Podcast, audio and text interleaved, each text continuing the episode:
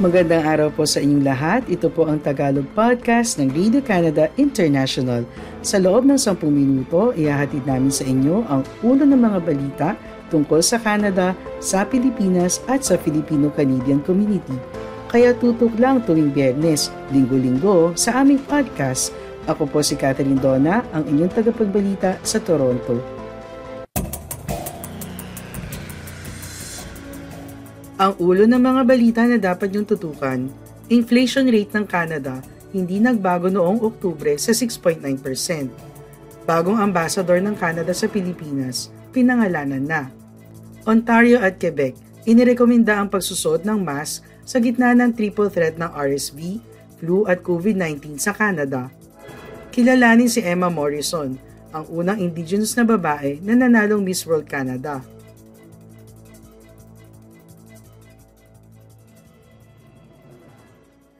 Ang inflation rate ng Canada ay nasa 6.9% noong Oktubre, tinumbasan ng pace na nakita noong Setyembre. Inaasahan ng mga ekonomista na ang rate ay tataas dahil sa pag-akyat ng presyo ng gasolina noong nakaraang buwan. Pero sa halip, ang datos na inilabas ng Statistics Canada ay ipinakita na ang cost of living ay tumaas sa parehong annual pace noong Oktubre gaya noong Setyembre. Pagkaraang lumuwag noong Setyembre, ang presyo ng gasolina ay muling tumaas noong Oktubre. Tinulak ang annual change hanggang sa 17.8% sa nakalipas na labing dalawang buwan. Tumaas mula sa 13.2% annual pace dati. Ang presyo ng gasolina ay patuloy na nakakadagdag sa inflation ng Canada. Pero ang isa pang major source ng pagkabilisan ng mga mamimili, ang presyo ng pagkain, ay nagpakita ng senyales na patungo na ito sa kabilang direksyon. Ang presyo ng pagkain ay tumaas ng 10.1% ngayong taon hanggang Oktubre. Mas ahead pa rin ito sa overall rate, ngunit bahagyang bumaba mula sa 10.3% pace na nakita noong Setyembre. Ito ay isang nakakahikayat na senyales na ang mga Canadian ay sa wakas makakaranas na ng kaginhawahan sa kanilang grocery bills. Para sa iba pang balita, bisitahin ang aming website ici.radio-canada.ca. Inanunsyo ni Minister of Foreign Affairs Melanie Jolie sa isang pahayag noong November 9 ang bagong ambassador ng Canada sa Pilipinas. Siya ay si David Hartman na papalit sa dating ambassador na si Peter MacArthur. Natapos ang mahigit dalawang taon na pagsisilbi ni MacArthur ngayong Nobyembre. Ipinagmamalaki ni MacArthur sa kanyang tweet na hindi nagsara ang embahada ng Canada sa Pilipinas sa loob ng mahigit dalawang taon ng pandemya. Na-evacuate ang 1,800 na turista, tumaas ang kalakal at imigrasyon at nanatiling malakas ang aid at diplomatic relations ng Canada at Pilipinas. Thank you. Sa bukod na tweet ay pinasalamatan din niya ang Filipino at Canadian staff ng embahada na inilarawan niya bilang high-performing, dedicated at friendly. Dagdag pa ni MacArthur, ang expansion ng Manila Immigration Program ay sa isang parte dahil sa mataas na kalidad ng mga Pilipinong staff nito. Siya rin ay nagkaroon ng pagkakataon na magpaalam kay Philippine President Ferdinand Marcos Jr. noong September 29. Si MacArthur ay na-appoint na maging ambassador ng Canada sa Pilipinas noong February 6, 2020. Bago ang Pilipinas, nagsilbi rin siyang ambassador ng Canada sa Indonesia at Timor-Leste. Siya ngayon ay manunungkulan bilang Director General ng Global Affairs Canada at isang senior official ng Canada sa Asia-Pacific Economic Cooperation.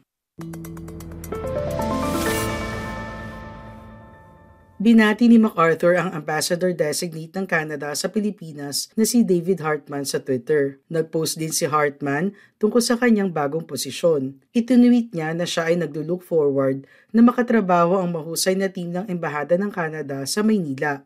Matapos manilbihan bilang special assistant sa isang miyembro ng parlamento, nagtrabaho si Hartman sa Department of Foreign Affairs and International Trade noong 1998 Siya ay nagsilbi bilang Executive Director ng Greater China Division, Acting Director General ng Invest in Canada Bureau at Director ng Business Sectors Division ng Trade Commissioner Service na responsable para sa aerospace and defense, automotive at information and communication industries. Kamakailan, si Hartman ay naglingkod bilang Director General ng South Asia Bureau kung saan responsable siya sa pamumuno ng relasyon ng Canada sa pitong bansa.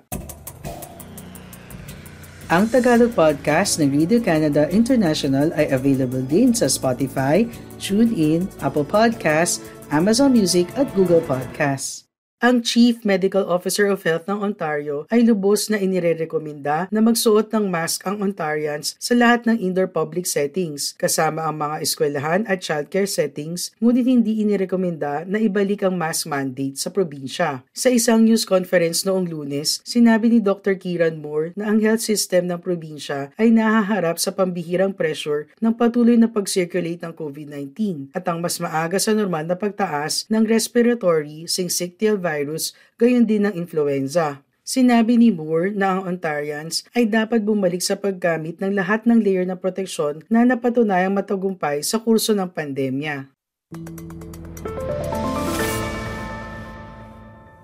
Ang rekomendasyon na magsuot ng mask ay dumating habang ang pediatric hospitals sa buong Ontario ay nahaharap sa isang unprecedented surge ng mga may sakit na bata nitong mga nakaraang linggo. Sinabi ni Moore na ang mga bata edad dalawa hanggang lima ay dapat magsuot lamang ng mask kapag may nagbabantay kung ligtas ito at kaya nilang itolerate ang pagmamas at kung kaya nilang isuot at tanggalin ito. Dati nang sinabi ni Moore na ngayong taglaga sa taglamig makakakita ng resurgence ng respiratory illnesses at irerekomenda niya ang masking sa ilang indoor settings kung magsisimulang magkansela ang mga ospital ng surgeries upang tugunan ang pagdami ng mga pasyente. Tumadami ang panawagan ng medical officials sa publiko na magsuot ng mask matapos mapuno ang mga pambatang ospital sa buong probinsya ng mga batang pasyente sa emergency departments, pediatric wards at intensive care units.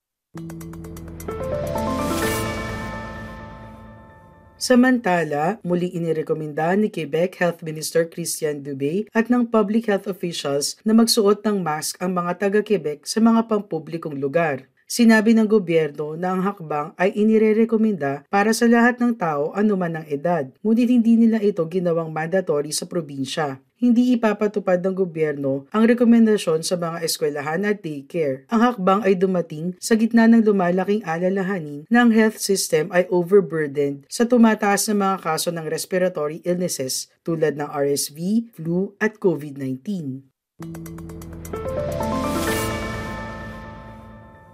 Ang College of Physicians ng Quebec ay dati nang hinikayat ang mga tao na magsuot ng mask. Binanggit ang nakakabahalang pagtaas lalo na sa mga bata at ang umaapaw na pediatric emergency rooms. Bagamat may surge, iginiit ni Premier François Legault noong Martes na walang tsansa na ibabalik ang mask mandate sa mga pampublikong lugar.